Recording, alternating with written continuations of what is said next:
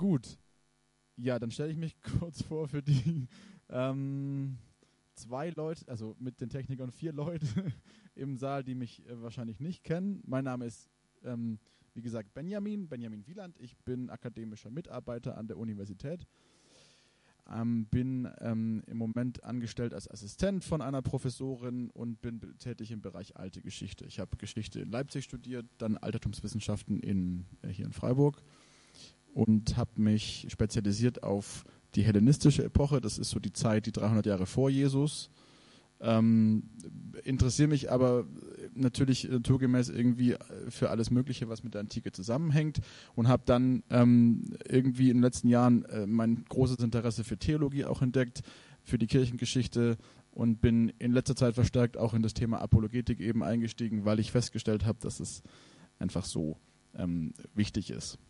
Das heißt, ich habe jetzt keine äh, theologische ähm, äh, nachgewiesene Fachkompetenz oder sowas, deswegen ähm, verzeiht mir jegliche, ähm, jegliche Falschaussagen oder jegliche ähm, Miss, äh, Missbrauch von, von Begriffen oder so. Da können wir dann heute Abend einfach drüber hinwegsehen, aber ich werde mich auf jeden Fall bemühen.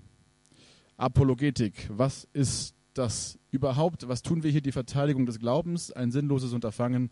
Fragezeichen wir leben in einer Zeit, und das wisst ihr alle, in der Wahrheit keinen hohen Stellenwert mehr hat in unserer Gesellschaft, sondern in der Regel, bitte? In der postfaktischen oder postmodernen Zeit oder wie auch immer, was auch immer das sein soll. Nein, aber das ist, wir, wir lächeln da so ein bisschen drüber. Für uns Christen ist es extrem wichtig, dass wir in dem Wirrwarr von Ideen, mit dem wir jeden Tag konfrontiert sind, dazu in der Lage sind, klar zu sagen, was wir glauben und ich würde eben meinen, auch warum wir glauben. Und das ist so der Hauptgrund, warum ich auch denke, dass zumindest die paar, die jetzt nicht zu mir gehören, heute Abend hier sind, weil es euch interessiert, ähm, wie man das machen kann, warum man das überhaupt machen sollte und in welchem Zusammenhang das ähm, ja, zu, zum Rest äh, von dem steht, was wir als Christen so äh, im Leben tun und tun sollen. So, jetzt funktioniert der Pointer nicht. Warum nicht? Okay, genau.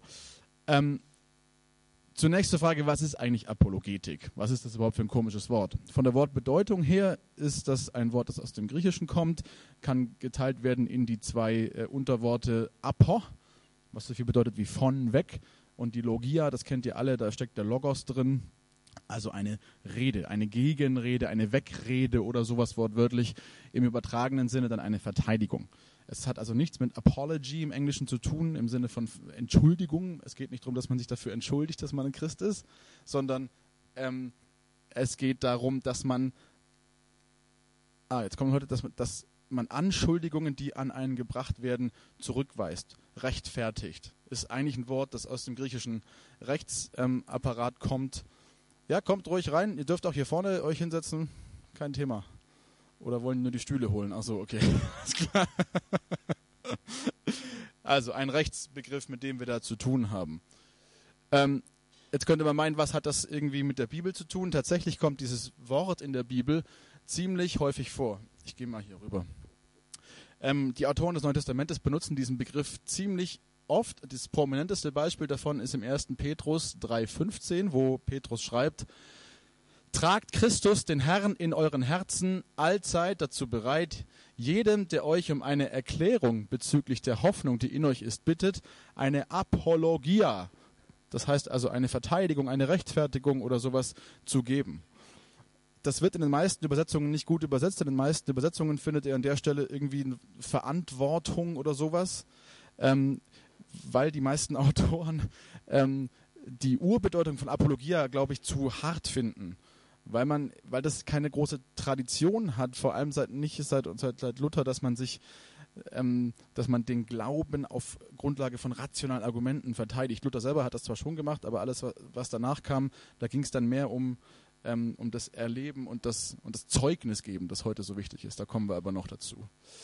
Grundsätzlich gilt, auch das ist biblische Lehre, Glaube ist nicht nur eine Frage des Herzens ähm, als ein Beleg die berühmte Stelle, wo Jesus konfrontiert wird von, von einem Gesetzesgelehrten, der ihn fragt. Und es fragte einer von ihnen, ein Gesetzesgelehrter, und versuchte ihn und sprach, Lehrer, welche ist das größte Gebot im Gesetz? Er, also Jesus, aber sprach zu ihm, du sollst den Herrn, deinen Gott, lieben mit deinem ganzen Herzen und mit deiner ganzen Seele und mit deinem ganzen Verstand. In unserer, ähm, in, dem, in unserer christlichen äh, Mainstream-Kultur, die wir heute so haben, ist dieser letzte Punkt, also die ersten beiden Punkte kriegen wir in der Regel ganz gut hin. Wir lieben Gott mit unserem Herz, wir lieben ihn auch mit unserer Seele, auch wenn wir das vielleicht nicht so klar definieren können, was das sein soll, aber wie man Gott mit seinem Verstand lieben kann, äh, überhaupt ist der, ist das sozusagen die Idee davon, jemanden mit dem Verstand zu lieben, was, was uns nicht leicht eben ins Herz reinrutscht, in unser Verständnis reinrutscht. Ähm, da haben wir aus meiner Sicht, und nicht nur aus meiner Sicht, einige äh, Defizite. Es ist aber ganz klar Teil dieser Aufforderung, äh, die natürlich aus dem Alten Testament kommt, die Jesus hier nochmal aufgreift, mit dem Verstand zu lieben. Es ist auch interessant zu beobachten, dass wenn Leute berührt werden ähm, vom Evangelium, dass das ganz oft in Verbindung steht damit, dass es zuerst irgendwie eine Art von ähm, Vermittlung von rein kalten Fakten gibt, fast schon rationale Argumentation. Da kommt jetzt ein langer Text, aber keine Angst, da kommen wir schnell durch. Das ist die Emmaus-Geschichte, ja. Und Jesus sprach zu ihnen, ihr Unverständigen. Also, sie werden getadelt, weil sie nicht verstehen, nicht weil sie nicht irgendwie kein, kein Feuer haben im Herzen oder sowas. Und äh, im Herzen zu träge, an alles zu glauben, was die Propheten geredet haben. Musste nicht der Christus dies leiden und in seine Herrlichkeit hineingehen? Und dann kommt das Interessante, und von Mose und von allen Propheten anfangend, also beim Urschleim anfangend, erklärte er ihnen in allen Schriften das, was ihn, also Jesus, betraf, den Messias. Er legt ihnen die Schrift aus. Er offenbart sich nicht einfach in einem gleißenden Licht als äh, der verherrlichte Christus, sondern er macht ihnen erstmal klar, ihr müsst anfangen zu begreifen, mit eurem Kopf zu begreifen, was da passiert ist und warum das so passieren musste.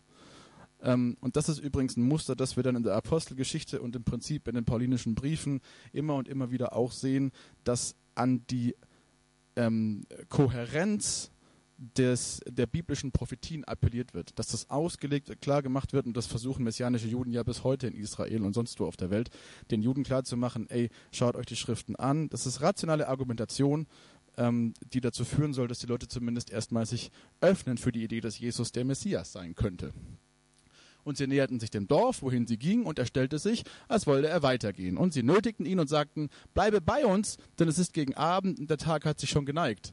Und er ging hinein, um bei ihnen zu bleiben, und es geschah, als er mit ihnen zu Tisch lag, nahm er das Brot und segnete es. Und als er es gebrochen hatte, reichte es ihnen, ihre Augen aber wurden aufgetan, und sie erkannten ihn, und er wurde vor ihnen unsichtbar und sie sprachen zueinander, und das finde ich jetzt interessant, brannte nicht unser Herz in uns, wie er auf dem Weg zu uns redete und wie er uns die Schriften öffnete. Das heißt, diese rationale Argumentation hat offensichtlich eine Wirkung auf ihr Herz, auf ihre Emotionen, auf das, was sie inner, am, am innersten Punkt ihres Wesens berührt. Aber das Ganze geht von der Argumentation ins Herz hinein. Genau es ist so, und da ist Paulus ähm, ziemlich eindeutig darin, und die Evangelisten im Prinzip auch, dass unser gesamter Glaube, alles, was irgendwie die Grundlage unseres Lebens bildet als Christen, von einem einzigen historischen Faktum abhängt. Was einerseits natürlich riskant ist, andererseits aber auch gut ist, weil wir eben das überprüfen können und auch müssen. Das ist 1. Korinther 15, wo Paulus dann äh, nach Korinth schreibt, wo die Leute sich im Unklaren darüber waren, wie das jetzt ist mit der Auferstehung der Toten, ob die Toten überhaupt auferstehen oder nicht ähm, äh, und wie man jetzt die Auferstehung Jesu da drin zu verstehen hat und ob Jesus überhaupt wirklich leiblich auferstanden ist. All die Fragen, die die Menschen heute stellen, das haben die Christen in Korinth sich damals auch schon gestellt. Und Paulus schreibt ihnen, ich tue euch aber, Brüder, das Evangelium kund, das ich verkündige habe, das ihr auch angenommen habt, in dem ihr auch steht, durch das ihr auch gerettet werdet, wenn ihr festhaltet, mit welcher Rede ich euch, es euch verkündigt habe, es sei denn, dass ihr vergeblich zum Glauben gekommen seid. Das ist nur die Einleitung. Jetzt kommt's. Denn ich habe euch vor allem überliefert, was ich auch empfangen habe. Bevor er auf die tiefe Theologie geht, argumentiert er, und zwar mit historischen Fakten. Dass Christus für unsere Sünden gestorben ist, das sind Fakten, das ist so passiert, nach den Schriften. Und dass er begraben wurde und dass er auferweckt worden ist am dritten Tag nach den Schriften. Und dass er Käfers, das ist Petrus, erschienen ist, dann den Zwölfen. Danach erschien er mehr als 500 Brüdern auf einmal, von denen die meisten bis jetzt übrig geblieben, einige aber auch entschlafen sind. Warum dieser Hinweis? Ist klar, das ist die rhetorische Floskel, um klar zu machen, ey, wenn ihr daran zweifelt, das sind 500 Leute, die ihn auf einmal gesehen haben, die leben zum größten Teil noch, fahrt doch hin und fragt die, wenn ihr es mir nicht glauben wollt. Das ist sozusagen das, was implizit dahinter steht. Danach erschien er Jakobus, dann den Aposteln allen. Das ist übrigens ein, ein Glaubensbekenntnis, das Paulus, wie gesagt, nicht selber sich ausgedacht hat, sondern das viel älter ist, wie er selber sagt. Er hat das empfangen, gehört wahrscheinlich in die ersten zwei Jahre nach, ähm, nach der Kreuzigung. Zuletzt aber von allen gleichsam der unzeitigen Geburt erschien er auch mir. Auch hier ist wieder klar, die Argumentation steht am Anfang. Und dann geht Paulus nochmal ganz klar darauf ein. Ich lasse es jetzt mal, ich überfliege es jetzt mal, weil es nicht ganz so entscheidend ist. Entscheidend ist der letzte Satz. Wenn aber Christus nicht auferweckt ist, also das ist sozusagen die, ähm, die Folge davon jetzt, wenn Christus nicht auferweckt ist, so ist euer Glaube nichtig, so seid ihr noch in euren Sünden. Paulus macht den gesamten Glauben, gesamte, das gesamte Heil der Menschheit von einem historischen Fakt abhängig. Wenn das so ist, dann sollten wir als Christen uns aber auch bezüglich dieses Faktes im Klaren sein. Ja? Wir sollten uns damit beschäftigen und wir sollten vor allem dazu, dafür gewappnet sein, wenn Leute dieses historische Faktum angreifen, das verteidigen zu können. Ja? Ähm, denn sonst ist unser ganzer Glaube, wie gesagt, am Ende äh, weg. Heißt aber gleichzeitig, und das ist eigentlich nur die Quintessenz dessen jetzt, christlicher Glaube ist kein blinder Glaube, sondern er ist ganz eng verbunden mit die Aufforderung, ist immer wieder klar, überprüft das, schaut rein. Und das finden wir durch die ganzen Evangelien und das gesamte Neue Testament, dass die Autoren immer wieder darauf hinweisen, das ist nichts, was wir uns einfach ausdenken, sondern das beruht auf Augenzeugenberichten, das beruht auf äh, Fakten, die passiert sind, die ihr prüfen könnt. Es wird argumentiert. Die Definition von Apologetik ist damit also, es ist eine Verteidigung des christlichen Glaubens auf Grundlage rationaler Argumente. Das ist die äh, Definition von Apologetik. Jetzt, warum ist das so wichtig? Ich habe schon auf ein, zwei Punkte hingewiesen. Die große Diskussion, die wir als Christen leider Gottes ähm, zu führen tendieren, ist, ob man jetzt das überhaupt braucht, ob man überhaupt jetzt äh, irgendwie den christlichen Wahrheiten argumentieren muss, ob man überhaupt mit Leuten in Diskussionen sich ein, auf, auf Diskussionen sich einlassen sollte und so weiter. Kann man nicht einfach den Heiligen Geist wirken lassen ähm, und der wird aus meinen Worten schon das machen, äh, was er für richtig hält. Ich halte das äh, ehrlich gesagt für eine falsche äh, Dichotomie, die da aufgemacht wird. Denn wie wir das auch schon jetzt in den Bibelzitaten so ein bisschen gesehen haben, das Ganze kann man so wirklich voneinander nicht trennen. Der Mensch an sich ist nicht nur Verstand oder nur Seele oder nur Herz, sondern er ist eine Einheit. Und Gott möchte das aus meiner Sicht auch so. Das heißt, genau, als Beispiel habe ich nochmal eine Stelle aus, aus, der, aus der Apostelgeschichte rausgesucht, ähm, wo Paulus mit Barnabas in, ähm, nee, er ist nicht mit, doch mit Barnabas in, ähm, Derbe, glaube ich, ist. Bin mir gar nicht sicher. Auf jeden Fall in Kleinasien irgendwo.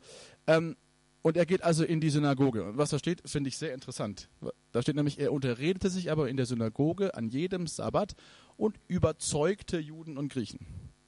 Also nicht, er tat große Wunder und ähm, wobei selbst Wunder tun im Endeffekt eine Art von Überzeugungsarbeit ist, ähm, aber nicht sozusagen das Rationale anspricht. Das ist irgendwie klar. Er, er, wahrscheinlich macht er genau das, was Jesus auch getan hat, schon er legt die Schriften aus. Ja? Aber irgendwie fehlt da, irgendwie macht er sozusagen, er lässt die Katze nicht ganz aus dem Sack, denn als nächsten Satz lesen wir, als aber sowohl Silas als auch Timotheus aus Makedonien herabkamen, wurde Paulus durch das Wort das ist eine seltsame Formulierung, da steht an manchen Handschriften auch durch den Geist gedrängt und bezeugte den Juden, dass Jesus der Christus sei. Die Worte, die da stehen, sind im Griechischen irgendwie äh, ähm, ganz anders, obwohl sie auf Deutsch so ähnlich irgendwie sich, also obwohl man das ähnlich verstehen könnte, ist das, was für überreden steht, meint tatsächlich ähm, über, äh, überzeugen steht, meint tatsächlich, also von dem Wort leitet sich nachher das Wort für Glauben auch ab, meint so richtig fest überzeugt sein von irgendwas.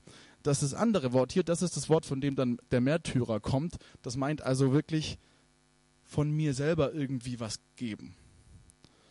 Es ist also wieder die Reihenfolge, dass wir zuerst eine rationale ähm, Arbeit im Kopf haben, die dann am Ende in Anführungszeichen vollendet wird dadurch, dass ich das persönliche Zeugnis dann hinterher schiebe. Und dann lasse ich die Katze aus dem Sack, hey, übrigens, ich glaube, Jesus ist der Messias.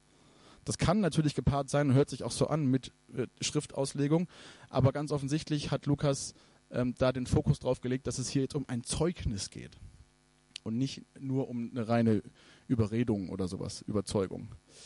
Ähm, interessant ist aber jetzt, was passiert. Sie wollen das nicht hören. Sie nehmen das nicht an. Das fällt nicht auf fruchtbaren Grund. Ähm, sie aber widerstrebten und lästerten. Da schüttelte er die Kleider aus und sprach zu ihnen, jetzt wird es ein bisschen hart, euer Blut komme auf euren Kopf, ich bin rein, von jetzt an werde ich zu den Nationen gehen. Und er ging von dort fort und kam in das Haus eines Gottesfürchtigen namens Titius Justus, dessen Haus an die Synagoge stieß. Crispus aber, der Vorsteher der Synagoge, glaubte an den Herrn mit seinem ganzen Haus, und viele Korinther, die hörten, wurden gläubig und ließen sich taufen. Interessant, ja? Paulus hat mit den anderen Leuten danach wahrscheinlich nichts anderes gemacht. Kann sein, dass er die Griechen, mit den Griechen ist er sicherlich anders umgegangen als mit den, mit den Juden, aber die Art und Weise wird sich geglichen haben. Nur offensichtlich hat es bei den einen keine Wirkung gezeigt, bei den anderen aber schon. Das heißt, wenn wir, wenn nicht rationale, ähm, ähm, wenn die rationale Seite nicht mit der Herzensseite irgendwie zusammenfällt, dann passiert auch nichts. Wenn jemand über, diesen, über diese rationale Barriere, die er im Kopf hat, nicht hinüberspringen kann, dann ist er auch nicht offen für den Heiligen Geist. Und eins, upsala, falsch. Äh, eins gilt grundsätzlich, der Heilige Geist wird immer den freien Willen jedes einzelnen Menschen respektieren. Das ist ein Gentleman, wie wir immer sagen. Er drängt sich, er drängt sich vielleicht auf, aber er wird niemals jemanden sozusagen gegen seinen Willen ziehen. Wenn jemand das nicht hören will, wenn jemand das nicht reinlassen will, dann will er eben nicht. Warum, also was sind jetzt die, die Bereiche, in denen Apologetik tatsächlich für uns wichtig sein kann? Das nur vorneweg. Ja, der Heilige Geist und rationale Argumentation sind keine Gegensätze, sondern spielen zusammen. Deswegen sage ich, wie gesagt, Apologetik ist Teil von Evangelisation. Das kommt jetzt aber eigentlich nur. Genau. Nämlich grundsätzlich gilt nämlich für uns, wir sind hier nicht in einem Vakuum, in dem wir durch die Welt rennen, ähm, einfach rausgehen und schreien, Jesus ist Herr und es kommen 3000 Leute wie in der Apostelgeschichte und bekehren sich.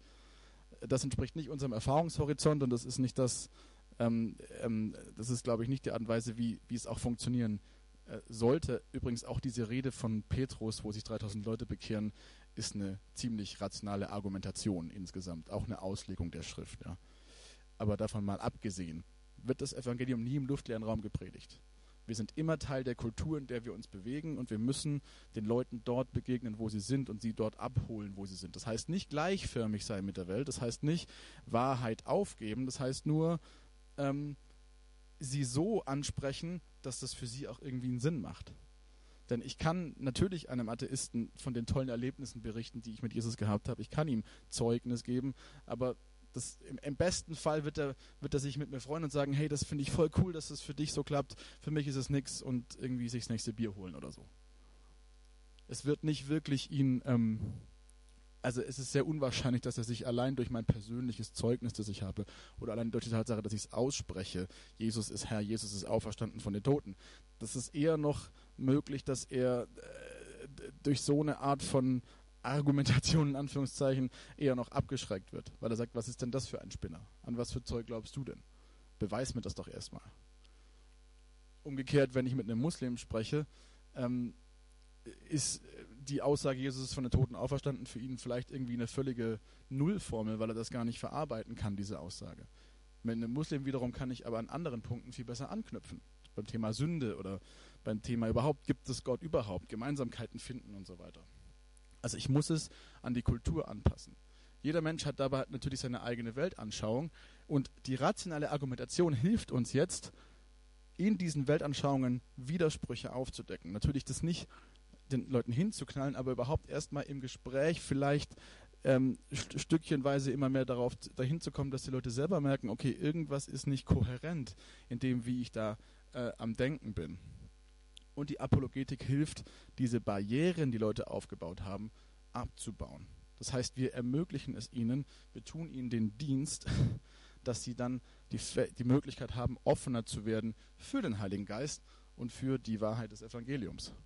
Und damit ist eben Apologetik auch ein Werkzeug von Evangelisation und überhaupt für die Repräsentation des Christentums im gesamten öffentlichen Diskurs. Wir sind Kulturpräger und wenn wir in der Öffentlichkeit als ja, sture, verschlossene, nicht sehr intellektuelle Menschen wahrgenommen werden, dann wird uns auch keiner zuhören. Der zweite große Punkt, und das ist wahrscheinlich das, was wir heute Abend vor allem tun, ist die Erbauung der Kirche Jesu. Denn unsere persönlichen Erfahrungen, unser, unsere Gefühle, darauf kann man das, glaube ich, schon irgendwie so ein bisschen runterbrechen. Das ist extrem wichtig und das wissen wir alle, dass das das Zentrum unseres Glaubens ist. Niemand kommt zu Jesus, niemand geht mit ihm irgendwie eine Beziehung ein, wenn er ihn nicht persönlich erlebt hat. Das ist nicht der Punkt und darum geht es auch gar nicht. Niemand wird in das Reich Gottes rein diskutiert oder so, wie das immer so schön gesagt wird. Aber die Gefühle brauchen eine Verstandesebene, um mich nicht in die Irre zu führen, denn Gefühle sind sehr wankelmütig und Gefühle können heute so und morgen so sein. Plus, ähm, ich kann sehr schnell, wenn ich mir keine, wenn ich keine klare Vorstellung davon habe, warum ich das glaube, was ich glaube, sehr schnell unsicher werden, wenn ich dann in Gesprächen mit anderen Leuten bin, die vielleicht nicht das sofort ganz toll finden, was ich ihnen erzähle, sondern Argumente bringt, die mir auch sehr einleuchtend erscheinen, vielleicht auf den ersten Blick. Und davon gibt es einige in der Welt. Es gibt auch einige Quatschargumente und, und, und, und so, aber vieles von dem, was Leute bringen, ist ja teilweise gar nicht so dumm. Oder klingt zumindest erstmal nicht ganz so dumm. Das heißt, die Apologetik gibt dem Gläubigen ein festes Fundament. Ich muss nicht nur wissen, was ich glaube, also was ich erlebt habe und was ich glaube. Das, was ich glaube, ist bei vielen schon mal ein Problem heutzutage. Wichtig ist vor allem, dass ich weiß, warum ich es glaube. Und das betrifft übrigens auch dann für diejenigen unter uns, die irgendwie schon Kinder haben oder eventuell bald Kinder haben, ähm, das betrifft auch die Kindererziehung. Also wie gehen wir mit unseren Kindern, was, wie bringen wir unseren Kindern das Christentum bei? Wenn ich meinen Kindern nur beibringe, was sie zu glauben haben, dann werden sie an irgendeinem Punkt spätestens im Studium schwer ins Rudern kommen, wenn sie nicht genau wissen, warum sie das eigentlich glauben. Warum das vernünftig ist, daran zu glauben. Denn insgesamt ist die christliche Story schon ziemlich abgespaced. Wenn wir uns da mal irgendwie, wir da mal ehrlich sind. Ja? Glaube heißt also nicht festhalten an Ansichten entgegen jeder Evidenz. Das ist in Anführungszeichen, weil das so das Standardzitat von Richard Dawkins und den ganzen New Atheists ist. Ähm, sondern Glaube heißt, das ist jetzt meine Formulierung, da könnt ihr mir widersprechen, aber das äh, finde ich, empfinde ich so, durch die Evidenz von wankelmütiger Hoffnung zu fester Überzeugung gelangen. Und das griechische Wort Pistis, was, äh, was wir mit Glaube übersetzen, hat diesen Aspekt der festen Überzeugung in seinem Kern. Vertrauen spielt auch eine Rolle und so, aber die feste Überzeugung ja, ist eine, ähm, ein Überzeugtsein von Sachen, die man nicht sieht, sagt Hebräer 11. Das ist das, was, was Glaube im Endeffekt meint. Jetzt, wie sollten wir Apologetik betreiben? Weil ich glaube, da haben wir oftmals so ein bisschen ähm, ähm, äh, ja, äh, ein Problem eigentlich.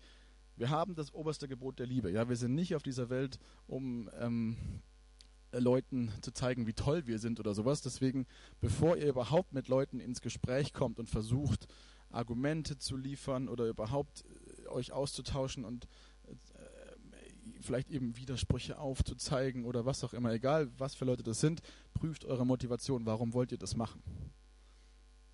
Ist das ein äh, Evangelisationsprojekt für euch? Wollt ihr selber gut dastehen? Wollt ihr, wollt ihr einfach nur Recht haben? Findet ihr das toll, wenn, wenn andere euch zuhören und so weiter und so fort?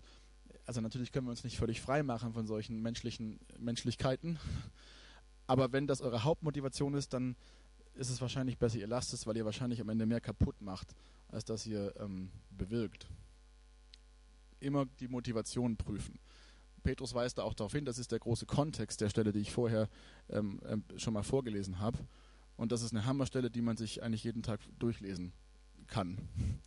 Endlich aber seid alle gleichgesinnt, mitleidig, voll brüderlicher Liebe, barmherzig, demütig und vergeltet nicht Böses mit Bösem oder Scheltwort mit Scheltwort, sondern im Gegenteil segnet, weil ihr dazu berufen worden seid, dass ihr Segen erbt. Denn wer das Leben lieben und gute Tage sehen will, der halte Zunge und Lippen vom Bösen zurück, dass sie nicht Trug reden. Er wende sich ab vom Bösen und tue Gutes. Er suche Frieden und jage ihm nach. Dem Frieden nachjagen. Denn die Augen des Herrn sind gerichtet auf die Gerechten und seine Ohren auf ihr Flehen. Das Angesicht des Herrn aber ist gegen die, welche Böses tun. Das ist ein Zitat aus dem Alten Testament jetzt gewesen. Und wer wird euch Böses tun, wenn ihr Eiferer des Guten geworden seid? Aber wenn ihr auch leiden solltet, also wenn ihr doch leiden solltet, um der Gerechtigkeit willen, glückselig seid ihr. Fürchtet aber nicht in ihren Schrecken, seid auch nicht bestürzt, sondern haltet den Herrn, den Christus in euren Herzen heilig. Seid aber, jetzt kommt das Zitat von vorhin, seid aber jederzeit bereit zur Verantwortung jedem gegenüber, der Rechenschaft von euch über die Hoffnung in euch fordert. Rechenschaft haben sie da gewählt als Übersetzung, ja. Aber mit Sanftmut und Ehrerbietung. Und wenn wir uns anschauen, wie zum Beispiel Paulus mit dem äh, Statthalter Festus und dem König Agrippa dann nachher redet und sagt, ehrwürdigster Festus und du Agrippa, du weißt das doch alles, ich brauchte das nicht erzählen und so. Also das ist genau die Art und Weise, wie Paulus mit Leuten umgegangen ist. Er hat ihnen immer ganz viel Ehrerbietung äh, dargebracht, vor allem wenn das ähm, hohe Persönlichkeiten waren, aber auch den, den nicht so wichtigen Menschen. Und habt ein gutes Gewissen, damit die, welche euren guten Wandel in Christus verleumden, darin zu Schanden werden, worin euch Übles nachgeredet wird ist eine ziemlich geniale Stelle, in der Petrus klar macht, ja, verteidigt euren Glauben, ja, gebt den Leuten eine Erklärung dafür, aber macht es nicht mit so einer herablassenden Haltung, mit einer Arroganz, sondern mit Sanftmut und Ehrerbietung. Wir wollen den Menschen nämlich dienen und nicht einfach nur Recht haben. Das geht an mich vor allem, ja, diese Aussage. Was sind noch so Grundsätze? prinzipiell, das ist selbsterklärend, ist es so, dass der Hintergrund jedes Einzelnen natürlich die Herangehensweise bestimmt. Da habe ich schon darauf hingewiesen. Ich muss mit einem Muslim anders reden wie mit einem Atheisten oder mit einem Buddhisten oder jemand, der nicht weiß, was er glaubt oder irgendwo zwischendrin steht. Ähm, ich muss die Art und Weise, wie ich mit jemandem rede und welche Argumente ich auch wähle, muss ich, muss ich anpassen, logischerweise.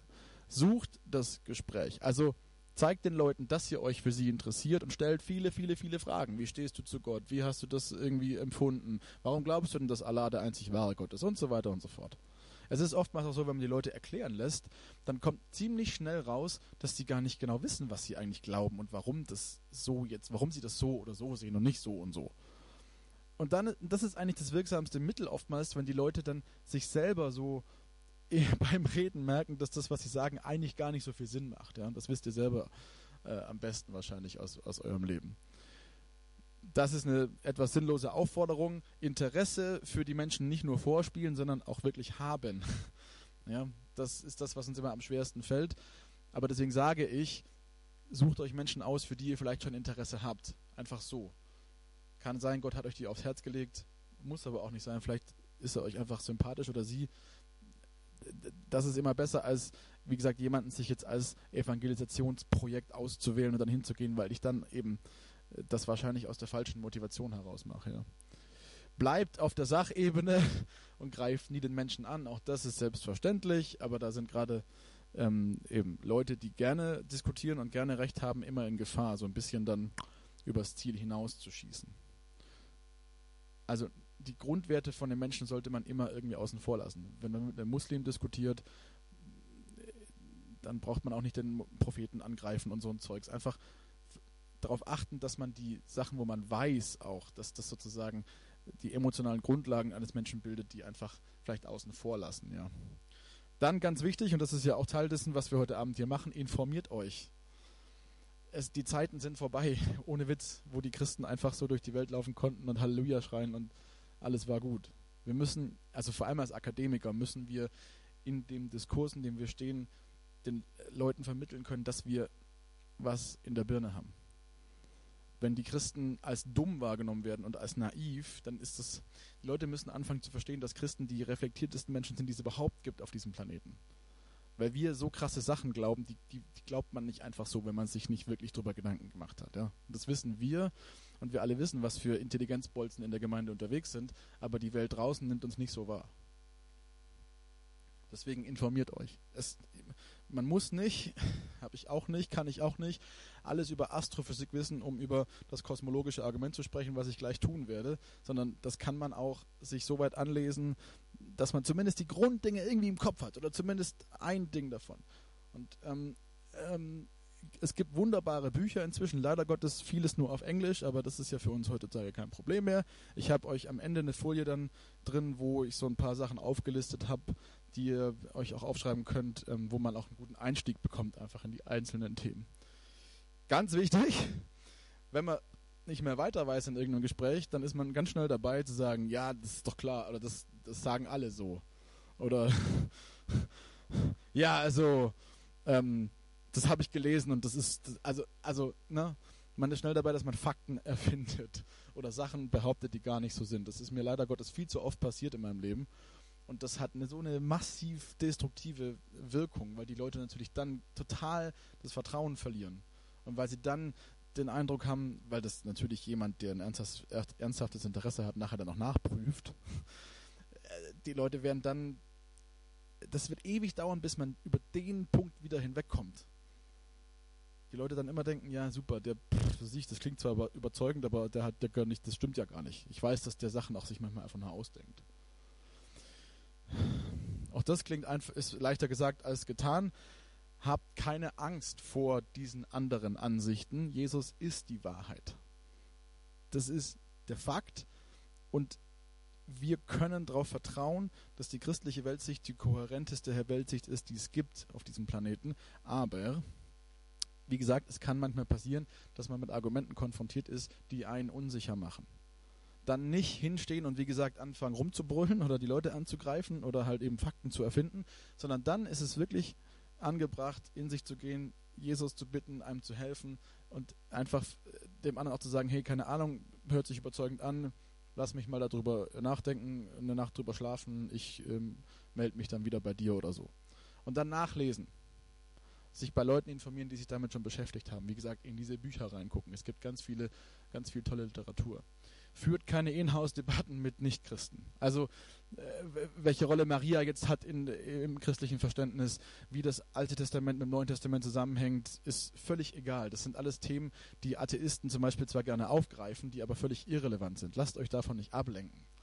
Also gerade Verhältnis AT und NT ist halt kommt immer irgendwie die, der, der, sogenannte Genozid an den Kanaanitern und böser Gott, guter Gott und euer Gott ist ja irgendwie gar nicht so lieb, wie ihr denkt und alles lasst euch darauf nicht ein, Rolle des Kreuzes und all diese Dinge. Das hängt ganz eng zusammen mit, denn wir können ja auch untereinander manchmal diskutieren, damit, dass wir natürlich nicht nur die Theologie irgendeiner Denomination verteidigen, sondern wir verteidigen das, was C.S. Lewis Mere Christianity, also die reine Christen, also das reine Christentum genannt hat.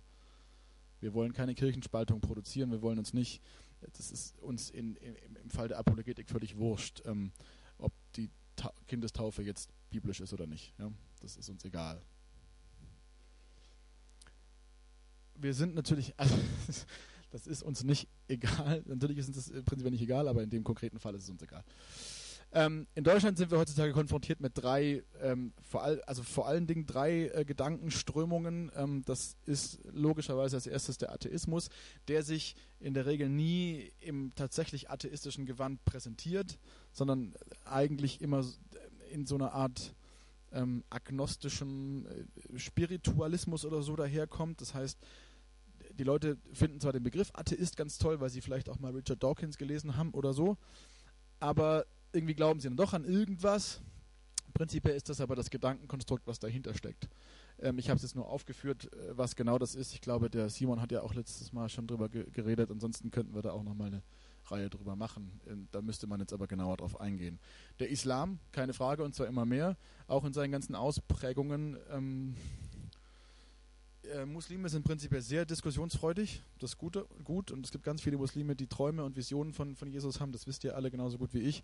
Also da ist der Boden eigentlich bereitet. Ja. Kann man ähm, bei Muslimen, Muslimen muss man auch gar nicht so vorsichtig sein, äh, es sei denn, es geht um den Propheten, wie gesagt, dann sollte man vorsichtig sein. Alles andere kann man, die sind sehr diskussionsfreudig in der Regel.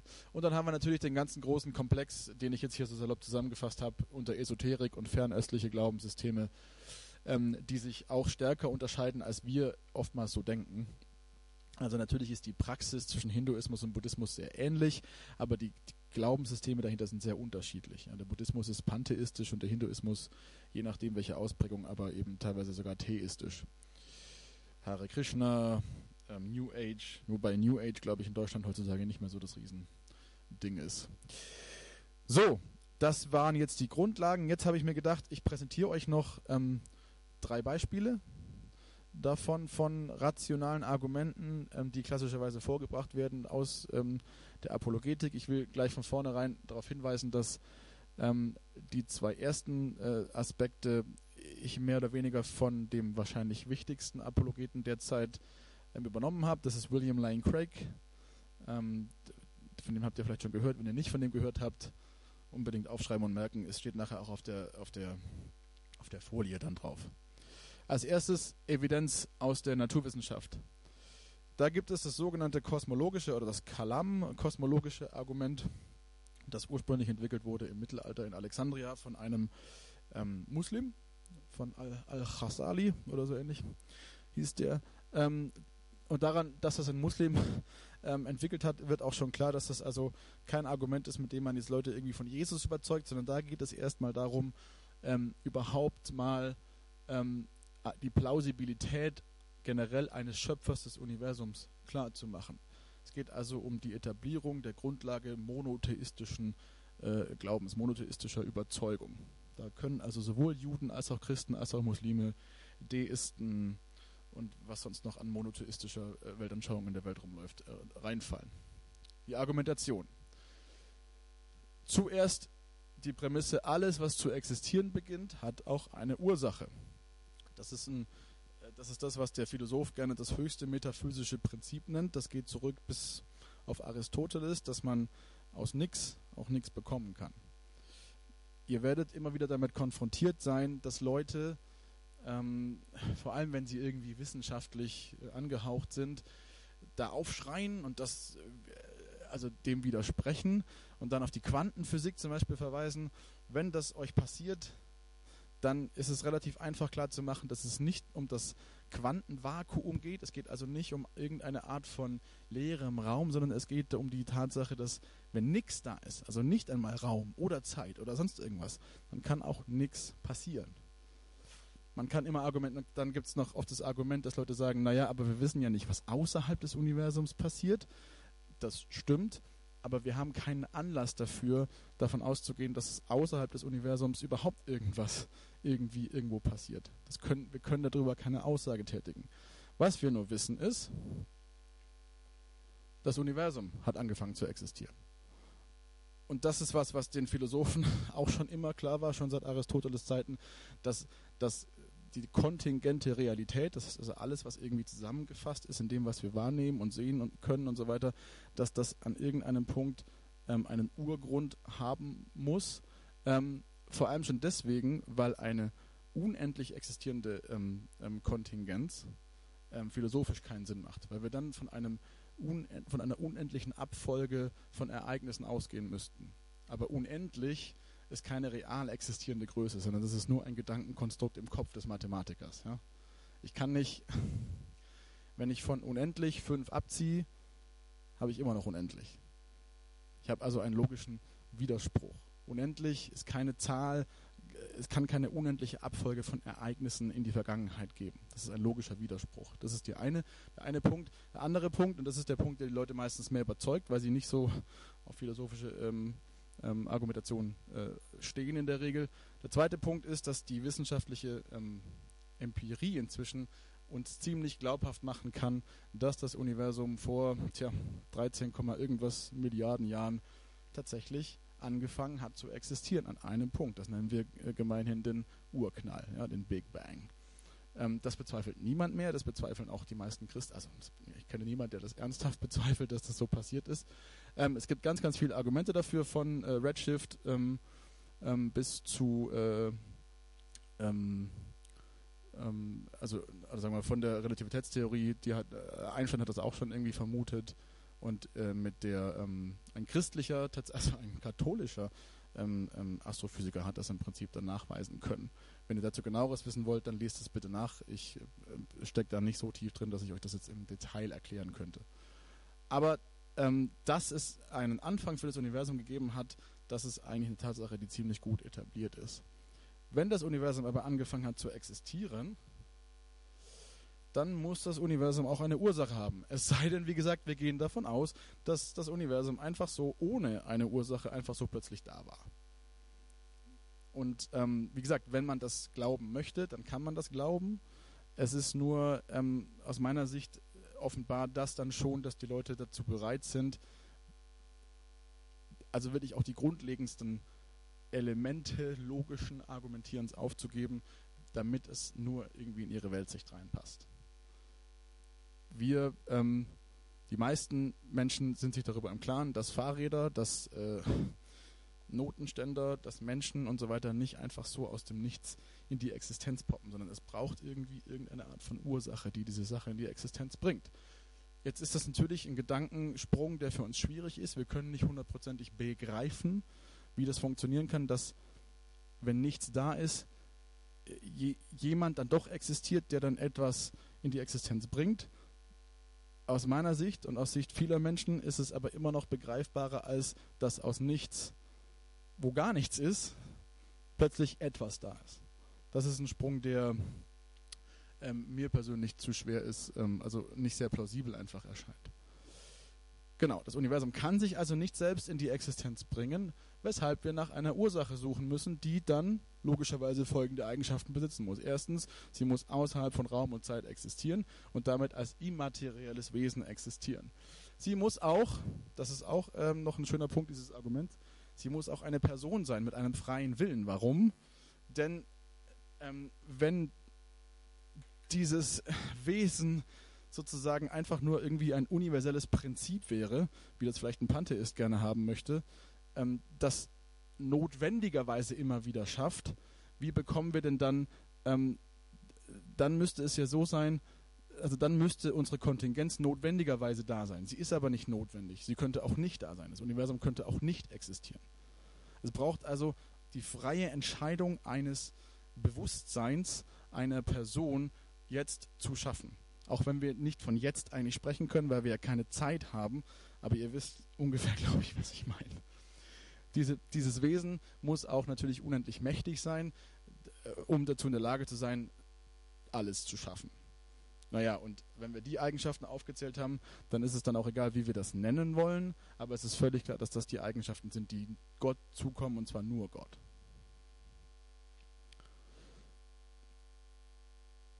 Die Annahme eines Schöpfergottes ist also vernünftig und gut durch Philosophie und Naturwissenschaft gestützt. Das ist nur ein Argument, aber das sozusagen als, als Abrundung. Dann haben wir Evidenz aus der Philosophie, und zwar in dem Fall das moralische Argument. Das moralische Argument argumentiert für die Existenz eines metaphysischen Standards für unsere Moral. Da sind wir dann immer schnell dabei, dass wir natürlich angefeindet werden, weil eben in unserer sogenannten postmodernen Welt die Grundannahme gilt, naja, kann doch keiner sagen, was jetzt irgendwie äh, äh, richtig oder falsch ist, sondern das entscheidet jeder für sich selber, was er machen will. Das meinen die Leute dann nicht wirklich so und wenn man dann ein bisschen weiter bohrt, merkt man auch, dass sie das eigentlich nicht so sehen. Aber das ist so eine Idee, die in den Köpfen rumschwirrt. Der absolute Standard für, für gut und böse, für richtig und falsch ist uns abhanden gekommen. Dieses Argument möchte aber genau das Gegenteil nachweisen. Und das funktioniert folgendermaßen. Erste Prämisse, wenn Gott nicht existiert, dann existieren auch keine objektiven moralischen Werte und Pflichten. Das klingt, wenn man das das erste Mal hört, total arrogant und wie kommt man zu so einer Aussage? Ist aber interessant, äh, tatsächlich ein Argument, das Atheisten eigentlich klassischerweise gebracht haben. Ja? Das war das Hauptprojekt von Nietzsche, von, von Bertrand Russell, klarzumachen, es gibt keinen Gott, also können wir eigentlich machen, was wir wollen. Ähm, weil sie selber gesehen haben, dass in dem Moment, wo der Naturalismus, das heißt also die Sichtweise, dass Menschen lediglich das Ergebnis von äh, millionenlanger oder milliardenlanger sogar Evolution sind, das heißt alles das, was wir für gut und für böse halten, eigentlich nur das Ergebnis von einer sozialen Prägung ist. Das ist also nur soziale Konvention, die wir da einhalten. Wenn, wenn es tatsächlich keine wirkliche, kein wirkliches Gut oder Böse gibt, kein wirkliches richtig oder falsch, naja, welches Recht habe ich dann den Nazi zu sagen, dass, dass seine Moral in Bezug auf die Juden einfach falsch ist?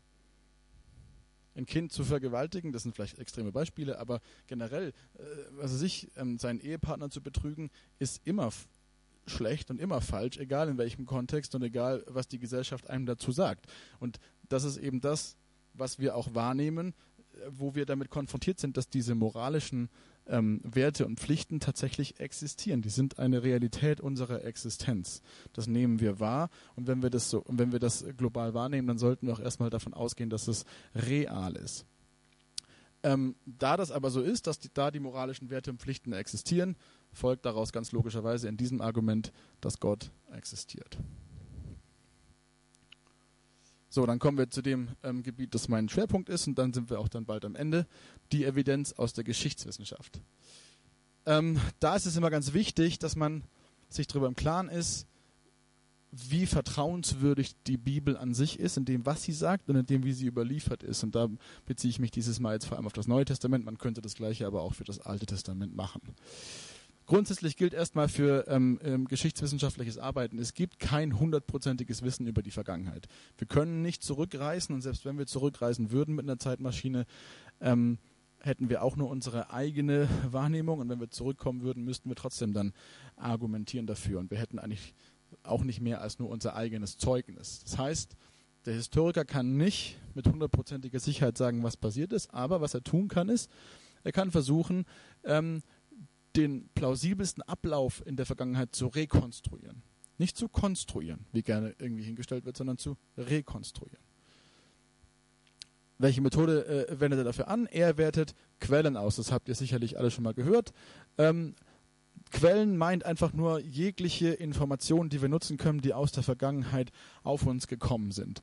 Und was ganz wichtig ist, ist dann, also vor allem wenn es um literarische Quellen geht, dass wir deren Glaubwürdigkeit ermitteln die Kriterien, die wir dafür ansetzen, die ähneln dann sehr dem, was wir aus Indizienprozessen in, äh, im Strafwesen kennen. Was sind das für Kriterien? Das ist übrigens jetzt eine Folie, die meine Studenten auch eins zu eins so präsentiert bekommen in der Regel. Also zum Beispiel der zeitliche Abstand der Quelle zu einer ähm, zu einem Ereignis. Hallo Daniel, komm gern rein. ähm, der zeitliche Abstand zu einer Quelle ist klar, wenn jemand nahe am Ereignis schreibt, dann ist es nicht nur äh, oftmals denkbar, dass er selber dabei gewesen ist oder die Informationen vielleicht aus erster Hand hat, sondern er ist vor allem damit konfrontiert, dass das, was er aufschreibt, von Leuten wahrscheinlich gelesen werden wird, die da dabei gewesen sind, die im Kontext dessen gelebt haben und ziemlich leicht Dinge, die ich schreibe, widerlegen könnten oder eben natürlich dann auch ähm, bestätigen. Das heißt, je näher dran, desto besser. Das ist eine Faustformel in der, in der Geschichtswissenschaft wie ist die persönliche Verbindung zum Geschehen und zu den Personen. Das wiederum kann auch positiv oder negativ sein. Es kann natürlich sein, ich habe so eine enge Verbindung zu jemandem, über den ich schreibe, dass ich denjenigen besonders positiv darstellen möchte. Äh, kann aber gleichzeitig auch sein, dass ich mich dieser Person so verpflichtet fühle, dass ich ähm, auf jeden Fall mich schwer damit tue, falsche Dinge über die Person zu sagen. Gebe ich meine Quellen an, wiederum selber. Sage ich, wo ich diese oder jene Informationen her habe. Kann ich mich auf Augenzeugen berufen oder nicht? Habe ich ungewöhnliche Zeugen, die man normalerweise nicht erwarten würde? Das spricht eigentlich auch eher für die Glaubwürdigkeit von jemandem, wenn, ähm, wenn das Zeugen sind, die einem vielleicht tendenziell eher feindlich gesinnt sind. Ähm, wenn im Strafprozess jemand für mich Stellung bezieht, ähm, der, was weiß ich, zu irgendeiner sozialen Gruppe gehört, die mir normalerweise eher feindlich gegenüber eingestellt wird. Also wenn jetzt Hillary Clinton in einem Prozess für Donald Trump ähm, in den Zeugenstand treten würde und für ihn ein Plädoyer halten würde, wäre das, hätte das deutlich mehr Gewicht, als wenn ähm, jetzt muss ich aufpassen, äh, Chris Christie das tun würde oder so, ja. Habe ich einen Auftraggeber? Ähm, Habe ich also das Bedürfnis, besonders irgendwas zu betonen, weil das dem Auftraggeber gefallen wird oder so. Wem, für wen schreibe ich? Wer soll das nachher lesen? Ähm, möchte ich meinen Lesern gefallen? Habe ich da irgendwie eine, eine Bevorurteilung oder nicht? Da, die Peinlichkeitsschwelle. Die Peinlichkeitsschwelle meint, berichte ich von Dingen, die mir selber eigentlich eher schaden in gesellschaftlicher Sicht. Ähm, oder lasse ich sie am Ende aus? Ich, ich bringe mal das Beispiel von ähm, ähm, wenn jetzt jemand eine, Biografie über Bill Clinton schreiben möchte, also was ja auch sicherlich schon getan wurde, aber ich habe jetzt da kein konkretes Beispiel im Kopf.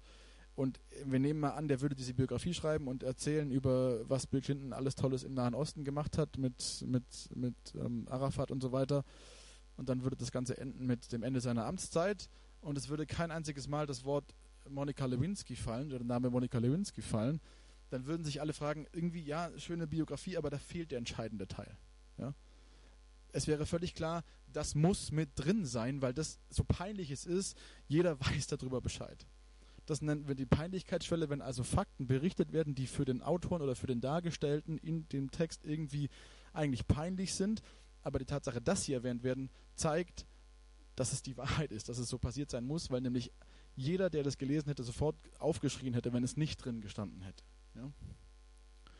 Und natürlich die innere Logik und die Kohärenz, wenn sich einer ständig widerspricht, widersprüchliche Aussagen macht, ähm, dann ist das natürlich auch verdächtig. So, die Evangelien vor allem sind stark in den Bereichen, die blau eingefärbt sind. Sie sind nicht so stark ähm, im Bereich Quellenangabe. Mit ihren Quellen gehen sie manchmal ein bisschen spärlich um. Also ja, Lukas ähm, kann man so ein bisschen rauslesen, ähm, auch bei Johannes manchmal, aber im Prinzip ist das schweigen sie eigentlich größtenteils darüber, von wem sie jetzt da was genau erfahren haben. Ähm, und wir wissen bei Lukas zum Beispiel ziemlich genau, dass er einen Auftraggeber hatte, diesen Theophilos, wer auch immer das ist.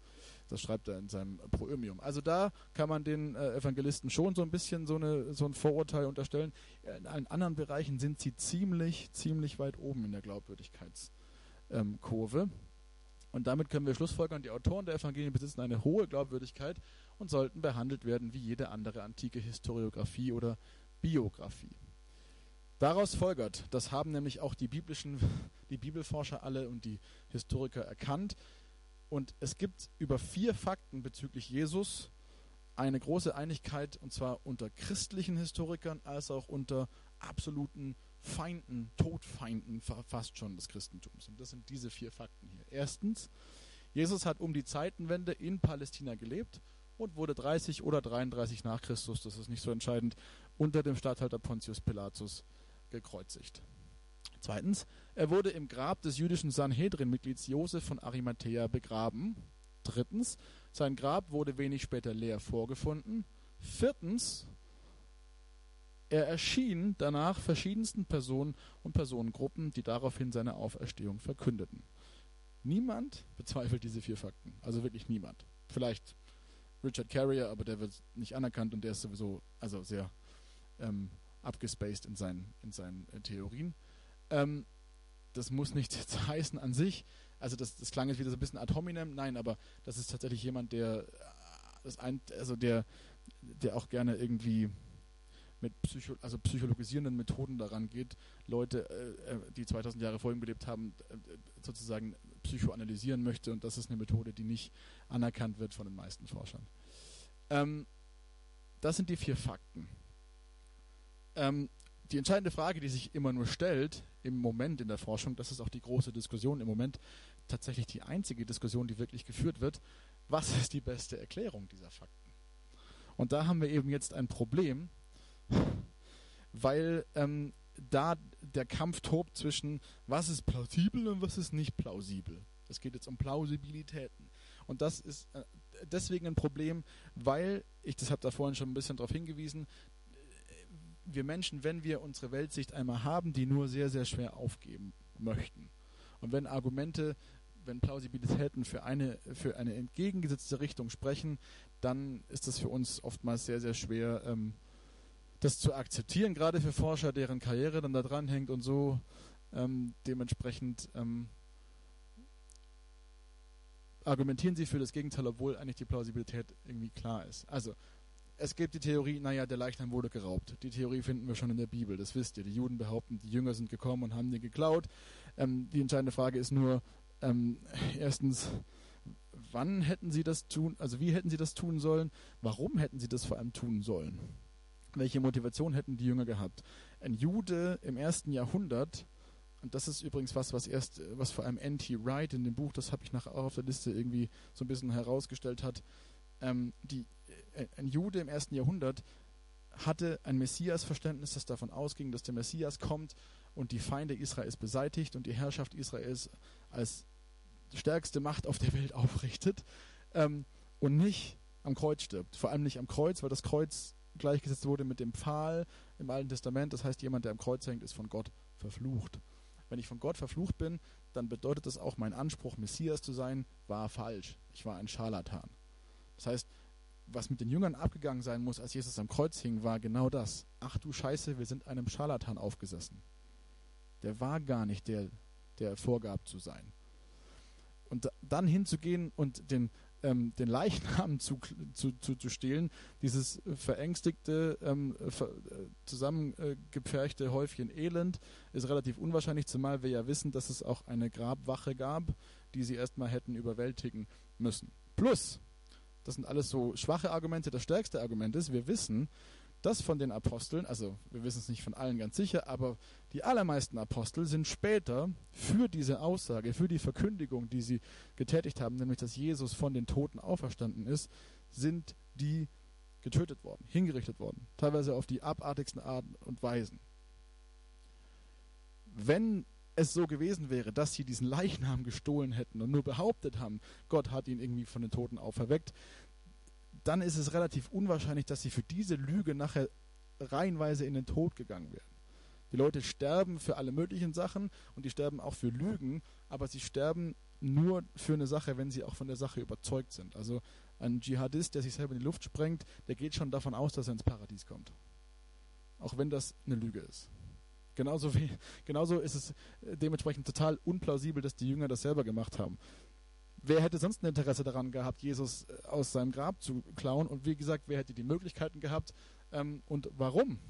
Und auch wann? ähm, die, die, zeitlichen Abstände sind relativ kurz. Jesus wird irgendwie wahrscheinlich am, naja, auch da gibt es Diskussionen. Auf jeden Fall äh, haben wir diese, diese, diese Grabwache, die dann relativ bald dort steht die auch offensichtlich ähm, ja zumindest äh, die, die, Motivation hatte, gut aufzupassen. Die haben das natürlich dann, ähm, ja, die sind dann ähm, natürlich durch den Engel, wie die Bibel uns berichtet, irgendwie überwältigt worden, aber schlussendlich ähm, wäre die Frage, also gut, wann ist vielleicht kein gutes Argument, keine gute Frage. Ich nehme das zurück. Auf jeden Fall, wer, wie und warum. Ähm, wenn man die Leiche irgendwie klaut, äh, wo versteckt man die dann? Insgesamt ist der Grabraub relativ unplausibel, wird abgelehnt von den Forschern. Dann ist natürlich die große These, naja, die Jünger, die haben sich diese ganzen Sachen einfach nur eingebildet. Jesus wurde getötet, ja, der wurde auch in das Grab gelegt. Irgendwie ist der Leichnam abhanden gekommen und die Jünger haben sich dann das irgendwie eingebildet, Jesus sei jetzt wieder bei ihnen und saßen zusammen und plötzlich, da waren sie so überzeugt davon, dass sie wieder hier ist und äh, ach ja, und, und dann hatten sie ganz viel Mut und sind in die Welt hinausgegangen und haben das verkündigt. Das ist extrem unplausibel. Allein schon deswegen, weil Jesus verschiedensten Personen erschienen ist, und zwar seinen Anhängern, Zweiflern wie Thomas und Jakobus, seinem Bruder, und auch seinen Feinden mit Saulus, der also überhaupt gar keine irgendwie ähm, Prädisposition dafür gehabt hätte, jetzt äh, Jesus daher zu halluzinieren. Halluzinationen sind was, was in einem Individuum stattfindet und nicht in mehreren Personen und schon gar nicht eben in Gruppen. Das ist nichts, was wir irgendwie kennen aus der Theorie, aus der, aus der psychologischen. Plus der jüdische Hintergrund der Jünger, ich habe schon darauf hingewiesen, dass also der Grabraub an sich eine, eine seltsame Angelegenheit gewesen wäre, aber auch ähm, eine Halluzination Jesu in wieder auferstandener Form für einen Juden im ersten Jahrhundert wäre, wenn er sich irgendwas herbei halluziniert hätte, dann wäre Jesus, das wissen wir auch aus, aus historischen Vergleichsbeispielen, dann hätten sie sich Jesus aufgefahren im Himmel, an der Seite Gottes oder im, im Schoße Abrahams vorgestellt oder sowas. Das wäre das gewesen, was in der psychologischen Prädisposition der Juden des ersten Jahrhunderts ähm, ähm, dabei rausgekommen wäre, wenn die sich jetzt Jesus irgendwie ähm, nach seinem Tod irgendwie vorgestellt hätten, aber nicht dass er wieder auferstanden ist von den Toten als erster dieser großen Auferstehung, die erst am Ende der Zeiten kam. Dafür gab es überhaupt gar keine the theologische oder, oder, oder kulturelle Prädisposition, so was Komisches zu glauben. Deswegen war das ja auch so eine Herausforderung und eigentlich ein Affront an die Juden der Zeit. Es gibt auch in der heidnischen Religion kein Vorbild. In den heidnischen Religionen hat man das zwar oft, dass Leute, dass Tote erscheinen, aber die da ist es dann so, dass die Leute sich völlig darüber im Klaren sind. Wenn dir ein Toter erscheint, dann heißt das, dass der tot ist. Und nicht, dass er wieder auferstanden ist. Also auch da ähm, haben wir kein Vergleichsbeispiel. Insgesamt sind auch die Halluzinationstheorien unplausibel, womit uns eigentlich nur eben die eine Erklärung bleibt, die auch alles erklären kann, ohne Probleme, diese vier Fakten, nämlich, dass es so ist, dass Jesus von Gott, von den Toten, also durch Gott von den Toten auferweckt wurde. Achtet darauf, dass die biblische Formulierung gewählt ist, Gott hat ihn von den Toten auferweckt. Nicht Jesus ist, wir Christen formulieren das meistens falsch, Jesus ist nicht durch seine eigene Kraft irgendwie wieder auferstanden. Er ist nicht natürlicherweise wieder auferstanden, denn das ist tatsächlich ziemlich undenkbar. Aber mit der Prämisse, dass Gott existiert und Gott ihn auferweckt hat, ist das eine ziemlich plausible Erklärung der ganzen Geschichte. Gut, wir sind am Ende. Ich fasse nochmal zusammen. Apologetik spielt eine entscheidende Rolle in der Evangelisation. Sie hilft uns dabei, positiv auf unsere umgebende Kultur einzuwirken. Sie stärkt den Glauben unter Gemeinde. Das Ziel muss allerdings immer sein, den Menschen zu dienen. Und der christliche Glaube gründet sich auf überprüfbare Fakten aus den Naturwissenschaften, aus der Philosophie und auch der Geschichtswissenschaft natürlich. Danke für die Aufmerksamkeit. Damit bin ich am Ende. Genau, und jetzt klicken. Ach so, nee, ah doch, ja. Also wenn ihr, wie gesagt, falls ihr euch da ein paar Namen ähm, notieren wollt, gerne. Ansonsten haben wir noch Fragen? Habt ihr Fragen? Das war dann doch relativ lang jetzt. Also von den Namen, die jetzt da stehen, ist ähm, C.S. Lewis vor allem deswegen ganz oben, weil er sicherlich der Vater der modernen Apologetik ist. Äh, und wenn man das Buch liest, Pardon, ich bin Christ oder eben Mere Christianity, dann hat man eigentlich das Gesamtpaket schon ähm, drin. Äh, Bill Craig, ähm, also wie gesagt, die Webseite Reasonable Faith und auch vor allem die, die YouTube-Seite davon ist, ist grandios. Und ihr findet dort wirklich also alles, was man sich so vorstellen kann. Ähm, für die Naturwissenschaftler unter euch ähm, könnte auch ganz unten Stephen Meyer auch noch interessant sein ähm, zum Thema Intelligent Design. Zum Einstieg in die Jesusforschung ist Lee Strobel ziemlich gut, der Fall Jesus. Da kriegt man das in schöner ähm, populär, populärwissenschaftlicher Form irgendwie aufbereitet. Mit, in der Auseinandersetzung mit dem Islam ist Nabil Qureshi, der leider jetzt Magenkrebs hat aber da ist der ziemlich äh, ähm, grandios, gut. Naja, und Ravi Zacharias werden einige von euch kennen. Das ist natürlich der große Apologet, der schon seit Jahrzehnten eigentlich unterwegs ist und auf der ganzen Welt Leute für Jesus gewinnt. Ähm, der ein bisschen emotionaleren Zugang hat wie die anderen, würde ich, würd ich sagen. Aber ähm, auch ziemlich gute Bücher geschrieben hat, die man aber auch eben wunderbar auf YouTube ähm, sich anhören kann. Ja. Genau, dann noch, also Rabindranath R. Maharaj, der Tod eines Guru, der steht nur drauf, weil äh, da ging es mir ein bisschen drum, wenn sich jemand mit dem Hinduismus auseinandersetzen will, ist das auch ein ziemlich guter Einstieg. Und N.T. Wright ist aber halt so ein Wälzer, die Auferstehung des Sohnes Gottes, aber da hat er mal so richtig nachgewiesen, dass Jesus auferstanden ist.